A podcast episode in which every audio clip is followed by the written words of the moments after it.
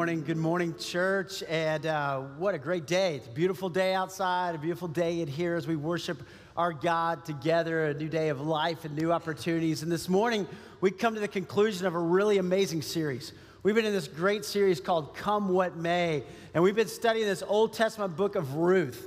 It is one of the most powerful and captivating love stories of all time. And so we've seen the twists and the turns, and we've seen the raw emotion. We've seen the ups and the downs. And last week we saw the romance, right? You know, we see it all contained here in this story. And today we come to the end. So we come to the conclusion. So today is kind of the rose ceremony, okay? So this is kind of the whole thing in Ruth chapter 4. And we get to see what really happens and how it all plays out today. Now, if you've missed a week, let me just give you a quick recap kind of fill you in on what's happening. Ruth chapter 1, there's a guy and his family, and they're living in Bethlehem. His name's Elimelech.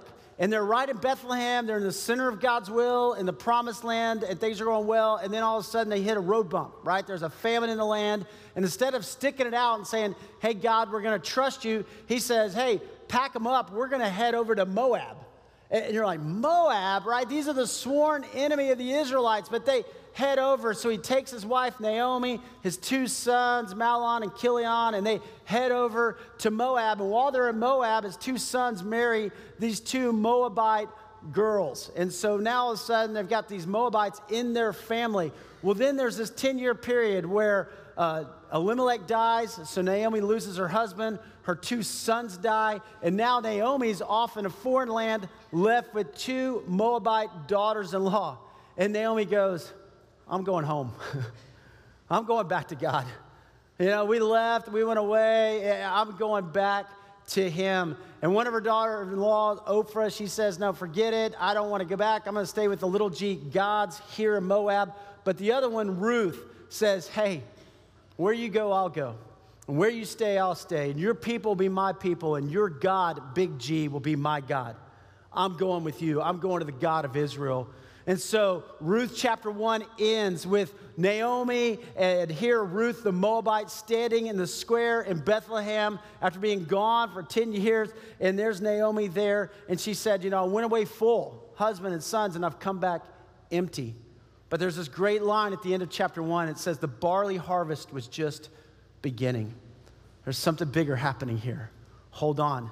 And then comes Ruth 2, and Ruth 2, you know, here's Ruth. She gets to work right? She's having to provide for Naomi and take care of herself. And so she's going and picking up scraps. She's going out during the harvest time. And, and God, in His sovereignty, so He says, you know what? When you come into the land, hey, don't harvest to the edges of your fields. Leave some for the poor. Leave some for the forgotten. Leave some for the hurting. And, and so she's over there, she's picking up scraps and she's taking care of it. It's like God's provision in the Old Testament, kind of like tithing today. You know, hey, build some margin. First 10% goes to God, and Ruth's there, and she's picking up, and she just happens, right? Coincidence, not really, it's a God incident, but she just happens to be in the field of a guy named Boaz, who is actually a relative of Naomi's. And Boaz just happens to notice her and says, Wow, look at her. She's taking care of her mother in law. She's got amazing character. Hey, kind of protect her and watch out for her. And so we end Ruth 2 with Naomi, you know, and the daughter in law living together, just trying to get by, just trying to make it. And then we come to Ruth 3, which we were last week. If you missed last week, go back and watch it or listen to it because it gets a little spicy here, right? Because Naomi, the scheming mother in law, kind of goes, All right, Ruth, it's time to move forward. You know, Boaz, he's been checking you out. I've watched it, you know, and I know you have it too. So, so tonight you take a bath, put on some perfume. That's what it says, actually. You wash, put on some perfume. You know, you get dressed up and you go. And at the threshing floor, when the harvest comes in, you go and you just lie down at his feet. And he'll tell you what to do. You're like, yeah, right, you know. So, okay, here we go. And she does. And she lies down at his feet. In the middle of the night, he wakes up. He's like, Who are you? And she says, I'm Ruth. Will you cover me? Will you cover me? It's cold out here. Will you cover me? But what she was saying was, Will you marry me? Will you take me in? And Boaz, being a man of character, says, Hey, I think you're amazing, but but you know what? There's another kinsman redeemer. There's one closer in line. And, and we got to give him a shot. That's the only right thing to do. And we end last week in Ruth chapter 3 with Boaz going, Man, I care about you. I love you, but I've got to wait and see what this guy's going to do. And he gives her all this barley. She takes it back to Naomi and just pours it out. And they're like, have never seen this much barley in their life. And Naomi's going, Just wait. Boaz, he's going to step up to the plate. I know it. You just wait. And so we left off last week with this, you know, old boyfriend kind of showing up, like, who is that guy, you know? And Boaz going, wait, we got to see what he's going to do. And we left it right there. So what's going to happen? Let's find out today. If you have a Bible with you this morning, I invite you up with me to Ruth chapter 4. Ruth chapter 4, Old Testament, Genesis, Exodus, Leviticus, Numbers, Deuteronomy, the Law, the Torah, the Pentateuch, those first five books, and then Joshua, Judges, and then we're in Ruth and it is so good. If you don't have a Bible, there's a Bibles in the back. Love for you to take one, put your name in it, and follow along with us. So here it goes Ruth chapter 4, verse 1. Meanwhile, Boaz went up to the town gate and sat down there just as the guardian redeemer he had mentioned came along. So the town gate is where all the business took place back then. It's kind of the town hall. And so Boaz gets up early in the morning. He's sent Ruth home, right? Nothing happened there. He sends her back to Naomi. And he goes and he's waiting at the town gate for this guy to come by because this guy is the next in kin. He's closer related to Naomi. He has the right or the opportunity. And then it's Boaz who's next. And so Boaz is sitting there as the guy comes walking down the road. And he said, Boaz said to him, Come over here, my friend, and sit down. So he went over and sat down. Now, this guy's just kind of, you know, bebopping along, you know, going in to do to work or whatever. And Boaz is like, hey, buddy, come on over here. Come here, come here, come here. Come sit down right here. And Boaz took 10 of the elders of the town and said, sit here. And they did so. So Boaz has this whole thing scripted, right? He's got, oh, I got these 10 elders. Hey, guys, come on over. You know, they just happened to be here. It worked out great. You know, come on over, guys. Sit down. And so you can picture the scene, right? And everybody, like in town, is starting to go, hey, what's going down at the town gate? You know, something big is happening because the 10 elders are there. And now here's Boaz, and there's this other guy sitting there. And, and Boaz kind of looks at him and he says, You know, Naomi, who has come back from Moab, is selling the piece of land that belonged to our relative Elimelech. I thought I should bring that matter to your attention and suggest that you buy it in the presence of these seated here and in the presence of the elders of my people. If you will redeem it, do so. But if you will not, tell me, and I will do it now. For no one has the right to do it except you, and I am next in line. Now you can imagine the scene, right? I mean, you got these 10 elders here, you got Boaz, you got this guy here, you got this crowd around that are watching what's happening and going on. And Boaz just lays it out for him. And back then, land was everything, right? I mean, you, you, you cherish the land, you own the land. I mean, God had given the tribes the land, and so it stayed in your family. You wanted land. And Boaz goes, Hey man, listen, Elimelech, when he left, he sold the land, and now Naomi has come back. And when she came back, she could redeem the land, she could buy it back, but she's really poor. She's a widow, she can't afford it. So listen, will you step up and do that? Will you step, and if you don't, I will. And I think the whole crowd is listening and they're kind of going, What are you doing, man? You're just kind of setting it up on a silver platter for him. I mean, imagine that Naomi and Ruth have kind of snuck around the back, right?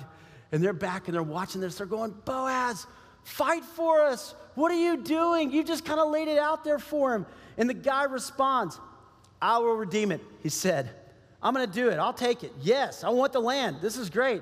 Then Boaz said, On the day you buy the land from Naomi, you also acquire Ruth the Moabite, the dead man's widow, in order to maintain the name of the dead with his property. The guy's like, I'll redeem it. And Boaz goes, Oh, wait, wait, wait, wait. By the way, one other little detail.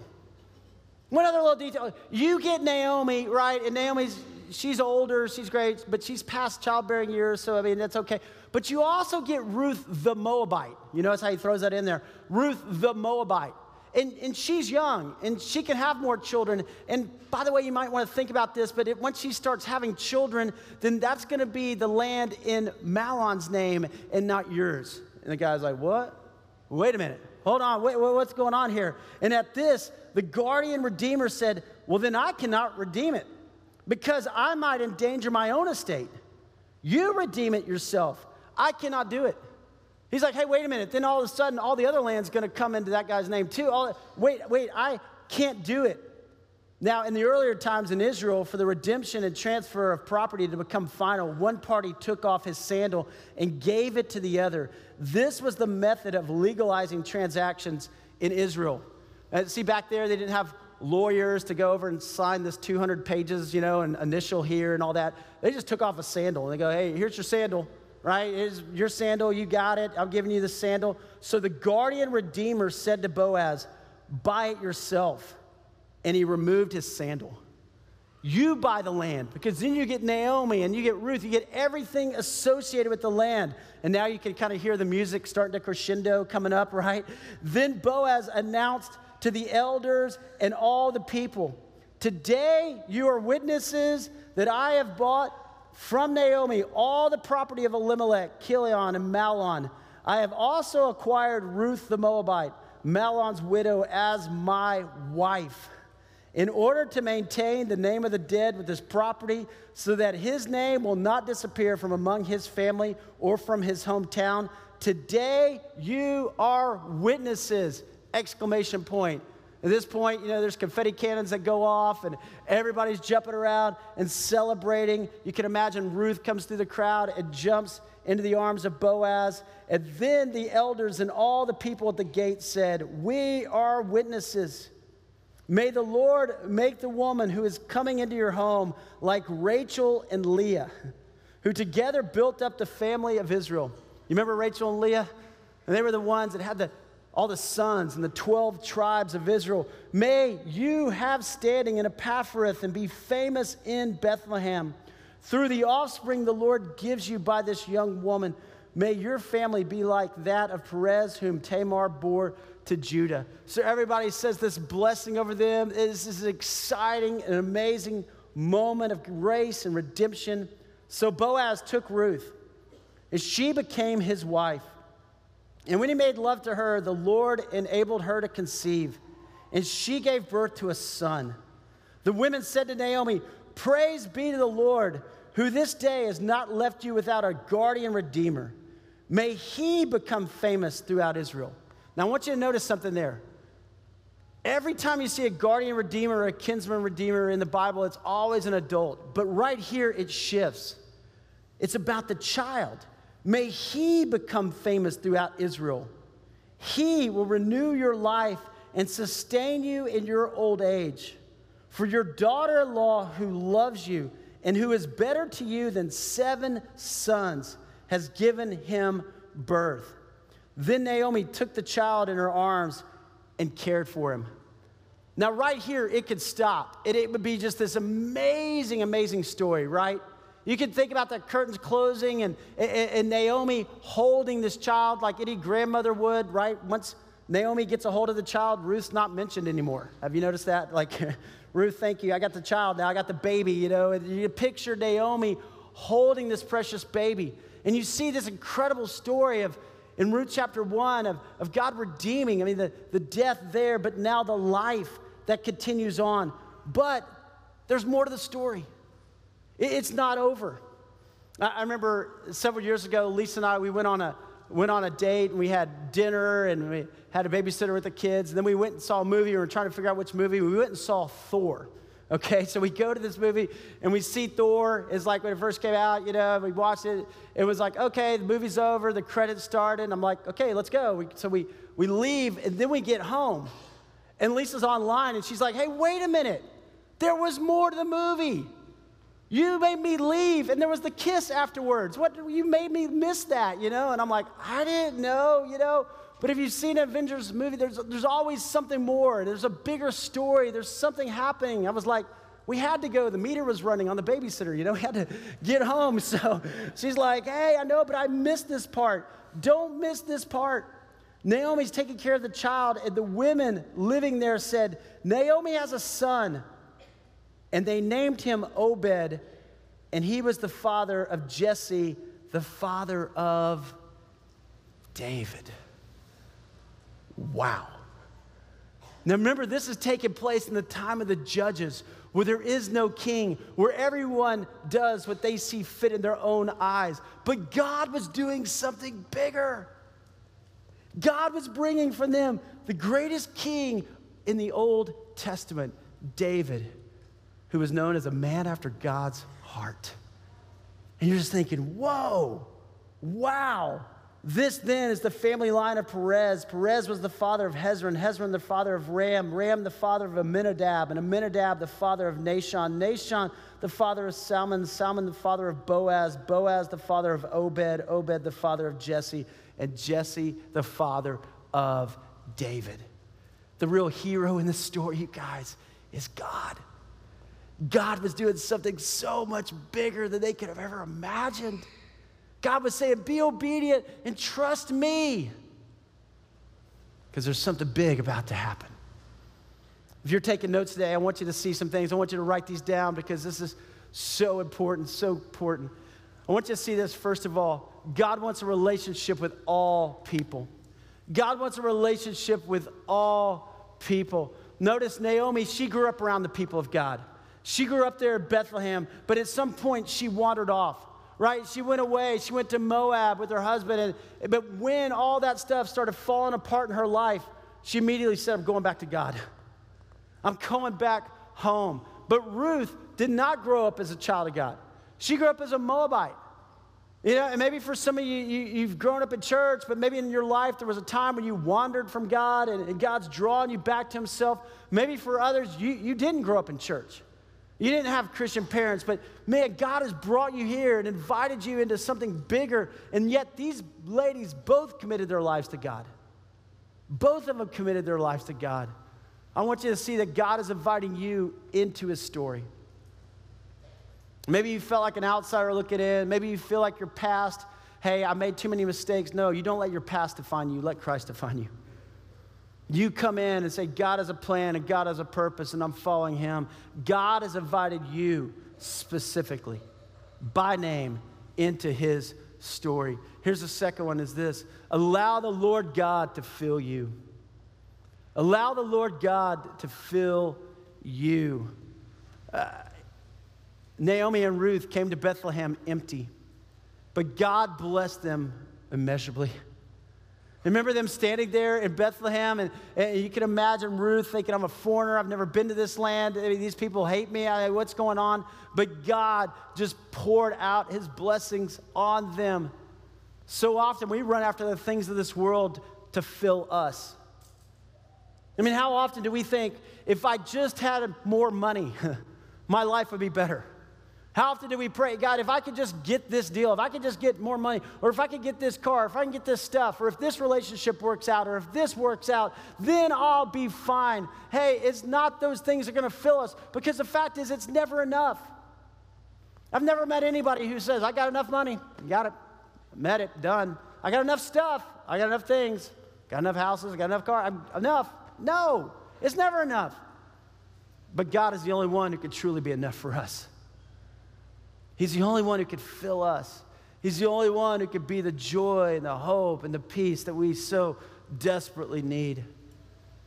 Your obedience to God, I want you to see this, impacts generations.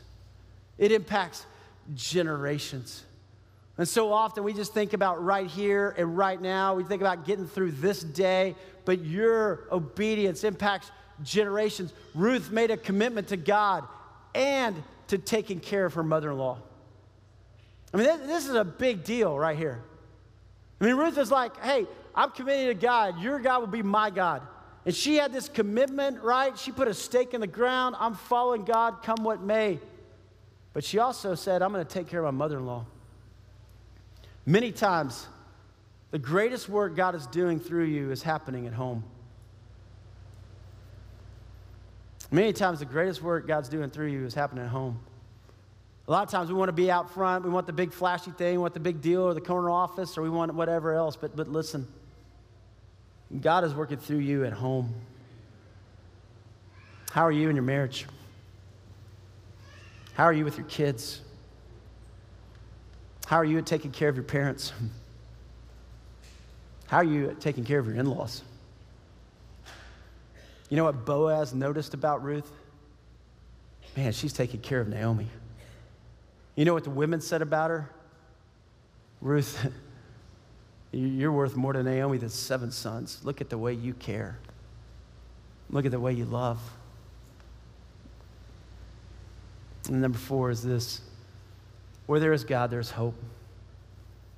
Where there is God, there is hope. And guys, you may feel like you're in Ruth 1. Maybe you're here today and you just feel like, you know, where's the hope? Maybe you feel like that. Maybe you feel like Naomi and Ruth standing there in Bethlehem just going, God, my life has been a train wreck and everything seems to be falling apart. Where's the hope? Or maybe you feel like you're in Ruth 2. You're just trying to go through the motions, just make it through the day. Or maybe you feel like you're in Ruth 3 and you're waiting. God, I'm waiting, you know, for a godly spouse. I'm waiting, you know, God, for you to provide. God, I'm waiting. But I want you to know this Ruth 4 is coming. Ruth 4 is coming. The best of your life is still to come. God is at work. God is redeeming and restoring. Hey, God is not finished with your story. And where you sit today, you just go, God, you're not done with me. And I want to live my life for you.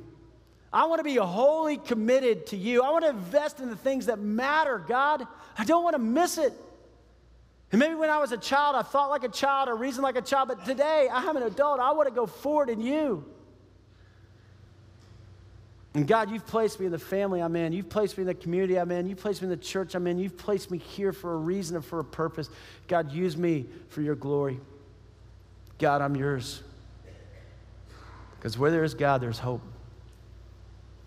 I want you to watch this right now. This is Scott and Kathy Kuhn, who are who are some of our good friends, and I'm just so thankful for them and for their life. But I want you to hear a little bit about their journey and about their story.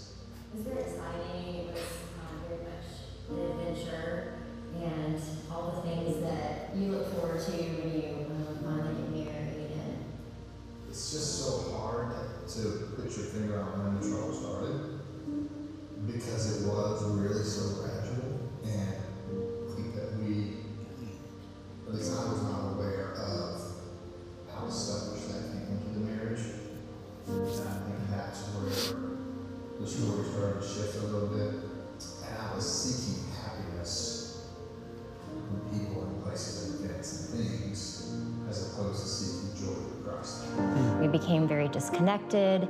And, you know, we got to year 10, like, we don't, we don't even know how we got here. We don't even, it wasn't one specific big event. It was just this culmination of little events that then progressed into bigger events. And as I look back on it, back in our lives in those first 10 years, I I honestly can't think of any fruit from my life back then. We had gotten so far off from God's design for marriage and we didn't even we didn't even know how we got there nor did we see any way out of it but just just let's just drop this and um, and move on to something else. And i remember one night um, we together had made a decision that we needed to spend some time apart. And that I should go stay somewhere else. And there was a level of hopelessness in my life at that point that I have never experienced. When I woke up that next morning, and he, when he was gone, and um, I went to wake the kids up, and I went past each of their rooms, and I thought, how like how are we to tell them that that we're not going to be together. God gave us these kids to to love and and to point to Christ and we're not doing that. And on my way to work that morning, like I just knew God, I could feel God working. He was working so hard on me to get my attention. And I just I started sobbing and I pulled over on the side of the road and I was very bold with God. I'm like, I'm, I'm so far away from you. I, I don't, I've tried to fix this. I can't fix it. I don't see any way out. I don't even, I don't even know if I want to fix this at this point, but if you can, God, I, I give this to you because I've got nothing. I have nothing left. I, I don't know, I don't know what to do. Um, but I'm gonna, I'm gonna give this over to you. And in that day, God was he was my last stop. And we and we say so often like he was our last stop when he should have been our start. I didn't sleep very well that night, of course. And the next day I got in my car and drove to work. And I called Kathy and she said, I want you to come home. And it was the first time in months and really maybe even years that I saw this glimmer of hope. And it, it changed the way that I responded to her, and more importantly, it changed the way that I, I interacted with God. And honestly, until we, we reached bottom, until I reached rock bottom, that's really when I began to grow my relationship with the Lord.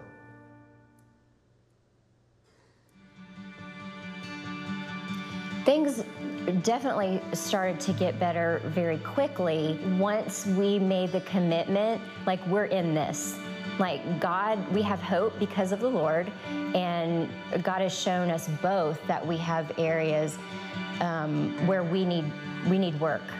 And at that point, it was we're we're in this and we're we are willing to put forth um, whatever effort whatever work that we need to do to repair this marriage and walking in obedience to what god has asked us to do.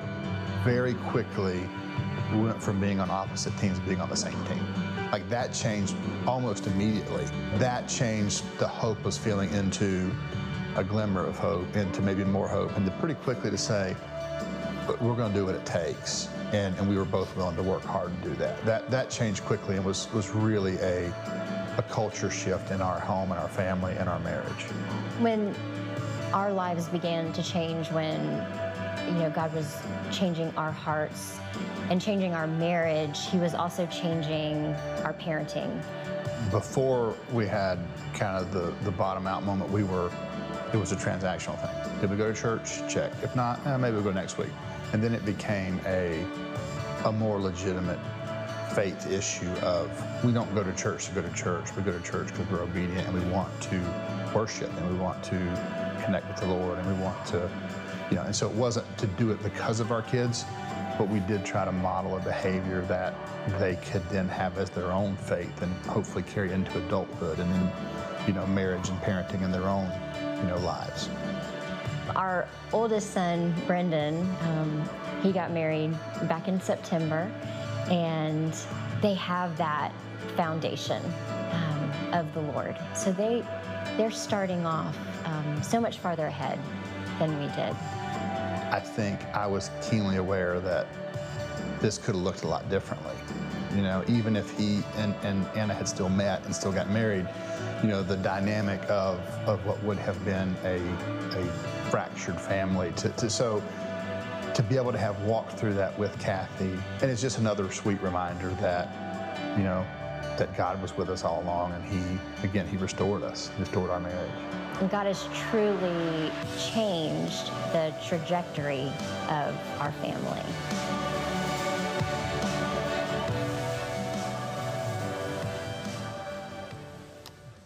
It's amazing, you know? We all have a story, right? And God is redeeming and restoring, and, and God's not finished with your story, He's not finished with my story. And whatever's happened in the past, it doesn't define us. It's Christ who defines us. And then we go forward in Him, and we live our lives for His name and for His glory. That's why this. It's by the grace of God that He invites us into His greater story. I mean, as you look at Ruth and Boaz, I mean, there, there, was a bigger story that was taking place the whole time. And as you look at your life, there's a bigger story that's taking place. And your obedience impacts generations. It's the legacy that you're leaving behind. And are you pointing people to Christ and to Christ alone? The entire Old Testament The entire Old Testament points us to Jesus. You know, if you were to flip over to Matthew chapter 1, the New Testament begins, and it begins with a genealogy.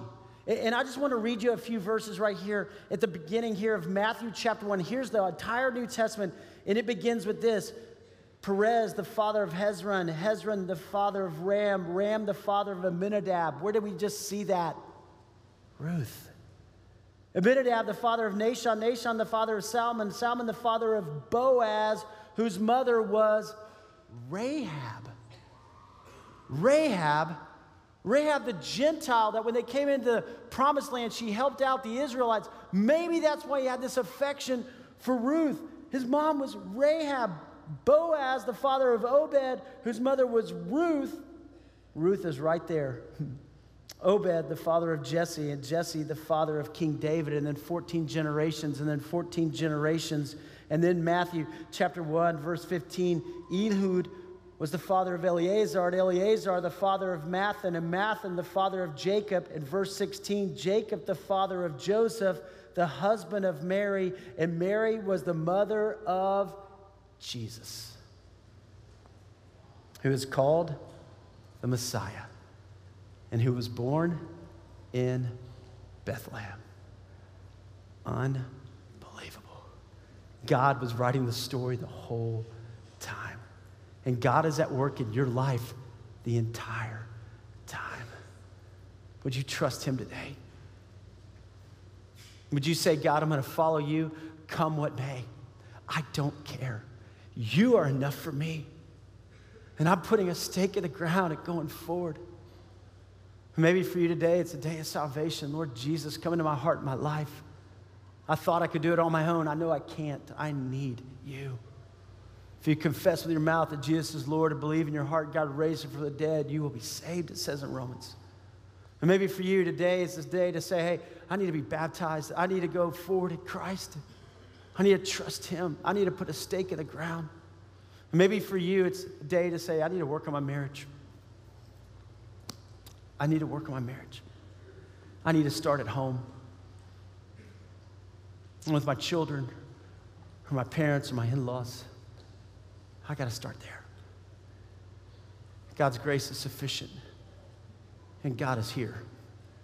And where there is God, there's hope. You know, Jesus, on the night he was betrayed, he brought his disciples together and says, Guys, I'm going to I'm going to tell you it's all about me. And I'm going to pay the ultimate price so that you can have an eternal relationship with God. And Jesus took bread, and after he'd given thanks, he broke it and he said, Guys, this is my body broken for you. And after supper, he took the cup. He said, This is my blood poured out for you. It's a new covenant. Do you know the greatest love story? Hey, Ruth and Boaz, that's fantastic. But the greatest love story of all is God for, so loved you that he gave his one and only son. Jesus said, Greater love has no man than this, than he laid down his life for his friends. And Jesus laid his life down for you. So this morning, we're going to come to the table. You are invited to come to the Lord's table and invite some of our A6 men and their spouses to move to the tables. There's a gluten free table over here, there's a table on sides, there's two tables in the back. And I'm going to invite you this morning in time of worship to come. To say, God, here's my heart. What are you calling me to do? Who are you calling me to be? Because I want to go forward in you. I want to be a man or a woman after your heart, and I want to live my life for your glory. God, I'm forever yours. Maybe today it's just be thankful. Lord Jesus, thank you. Today, maybe it's time to commit or time to worship. But this is you and the Lord.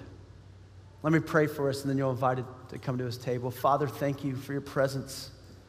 Oh God, you're here right now in this moment.